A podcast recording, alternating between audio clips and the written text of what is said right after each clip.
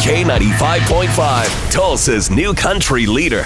From Nashville to Tulsa, if it's country music and it's worth talking about, you hear it first on Cash and Bradley's Country Now.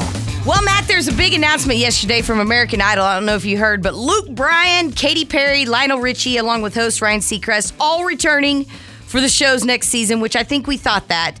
Uh, it'll return at the beginning of 2021. And I heard a crazy story about Luke. While they were filming during the height of COVID, uh, the producers, they were having trouble getting an internet signal from Luke's house, so they had to send out a truck, which included an operator. The dude had to sleep in the truck.